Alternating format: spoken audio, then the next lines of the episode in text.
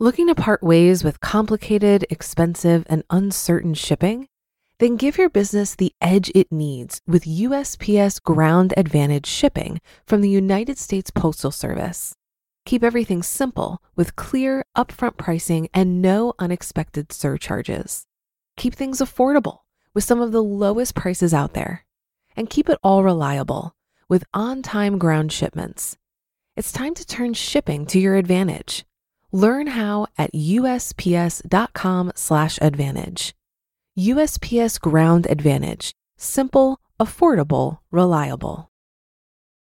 When you need mealtime inspiration, it's worth shopping Kroger, where you'll find over 30,000 mouthwatering choices that excite your inner foodie. And no matter what tasty choice you make, you'll enjoy our everyday low prices, plus extra ways to save, like digital coupons worth over $600 each week. You can also save up to $1 off per gallon at the pump with fuel points. More savings and more inspiring flavors make shopping Kroger worth it every time. Kroger, fresh for everyone. Fuel restrictions apply.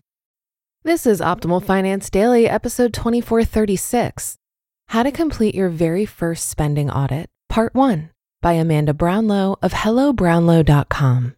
And I'm your host and personal finance enthusiast, Diana Merriam. I have a bit of a longer post today, so I'm going to split the article up, reading the first part today and finishing the rest tomorrow. So, with that, let's get right into part one as we optimize your life. How to Complete Your Very First Spending Audit, Part 1 by Amanda Brownlow of HelloBrownlow.com. In a world of excess, it pays off to take a hard look at your spending habits. Society tells us buy more and save, but really, you'll save 100% if you don't buy that product at all. So, what do you spend money on every month in this buy more world? Are you spending more than you make? Can you think of any areas of excess spending you can trim back? All of these questions can be answered with a spending audit. What the heck is a spending audit? A spending audit is when you and your partner sit down to review or audit all of your transactions over the past month. Bank and credit card statements get pulled out and marked up. All this info you'll gather gets put into a spreadsheet or written out. You'll get to see just exactly where your money is going every month. And why should I do an audit? My money habits are just fine. If you live without a budget, you'll go without knowing exactly where your money went. Yes, you can kind of sort of keep tabs on your money mentally.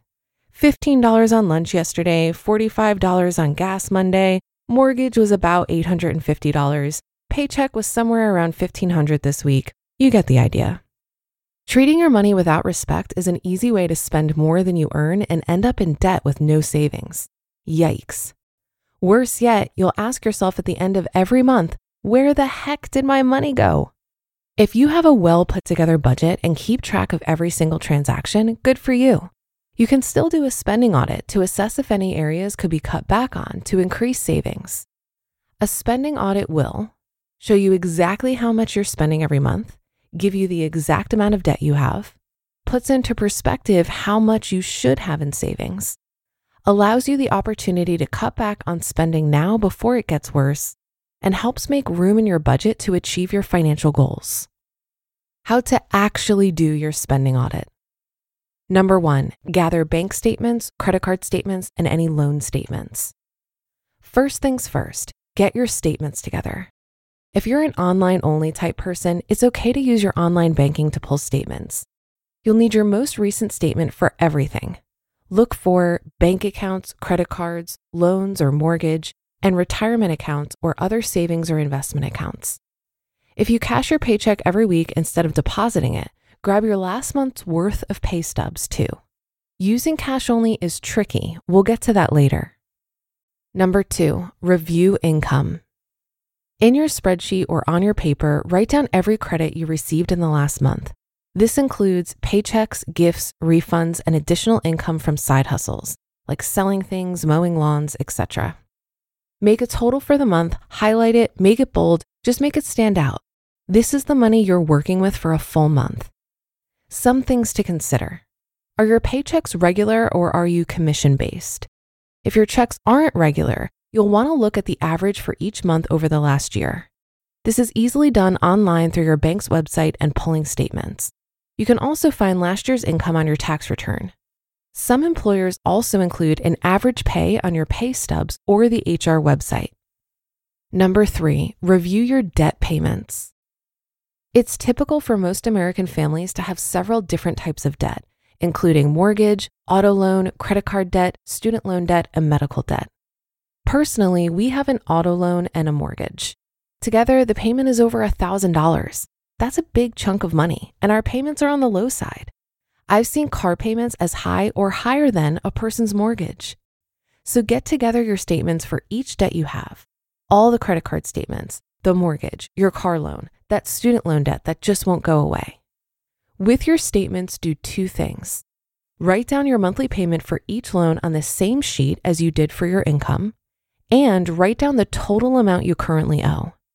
If debt weighs heavy on your shoulders, this is why you've kept listening. This is why you're doing a spending audit to set a goal to pay off debt and get finances back in order. You can do this. Number four, review your regular bills. Bills. You've got them, I've got them, we got to pay them. Find your most recent statements for all of your utilities, insurance, and all things that come out monthly. Can't find statements? Never fear. Just look through your online banking or your last bank statement. Do any of those debits or transactions occur on a monthly basis? Write all of your regular monthly bills next to your debt payments. These are things that need to get paid. However, and this is a big however, not all monthly transactions are necessities. Some are subscriptions to things you don't even need. You still need to write these down. You're paying for them every single month, whether or not you use them. Number five, hear that on tomorrow's episode.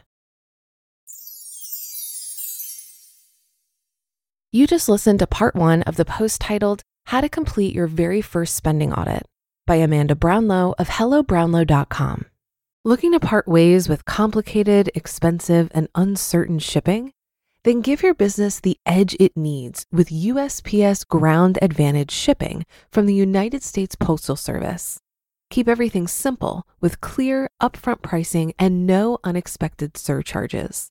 Keep things affordable with some of the lowest prices out there. And keep it all reliable with on time ground shipments. It's time to turn shipping to your advantage. Learn how at usps.com/advantage. USPS Ground Advantage: simple, affordable, reliable. If you've been using Mint to manage your finances, I've got some bad news. Mint is shutting down. But now for the good news. There's a better alternative. Our sponsor, Monarch Money. Mint users are turning to Monarch Money and loving it. Maybe you're saving for a down payment, a wedding, a dream vacation, your kids' college? I found that Monarch makes it so easy to help you reach your financial goals, whatever they are. I definitely wouldn't be able to allocate my finances or plan as clearly without help from Monarch.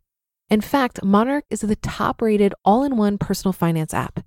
It gives you a comprehensive view of all of your accounts, investments, transactions, and more. Create custom budgets, set goals, and collaborate with your partner.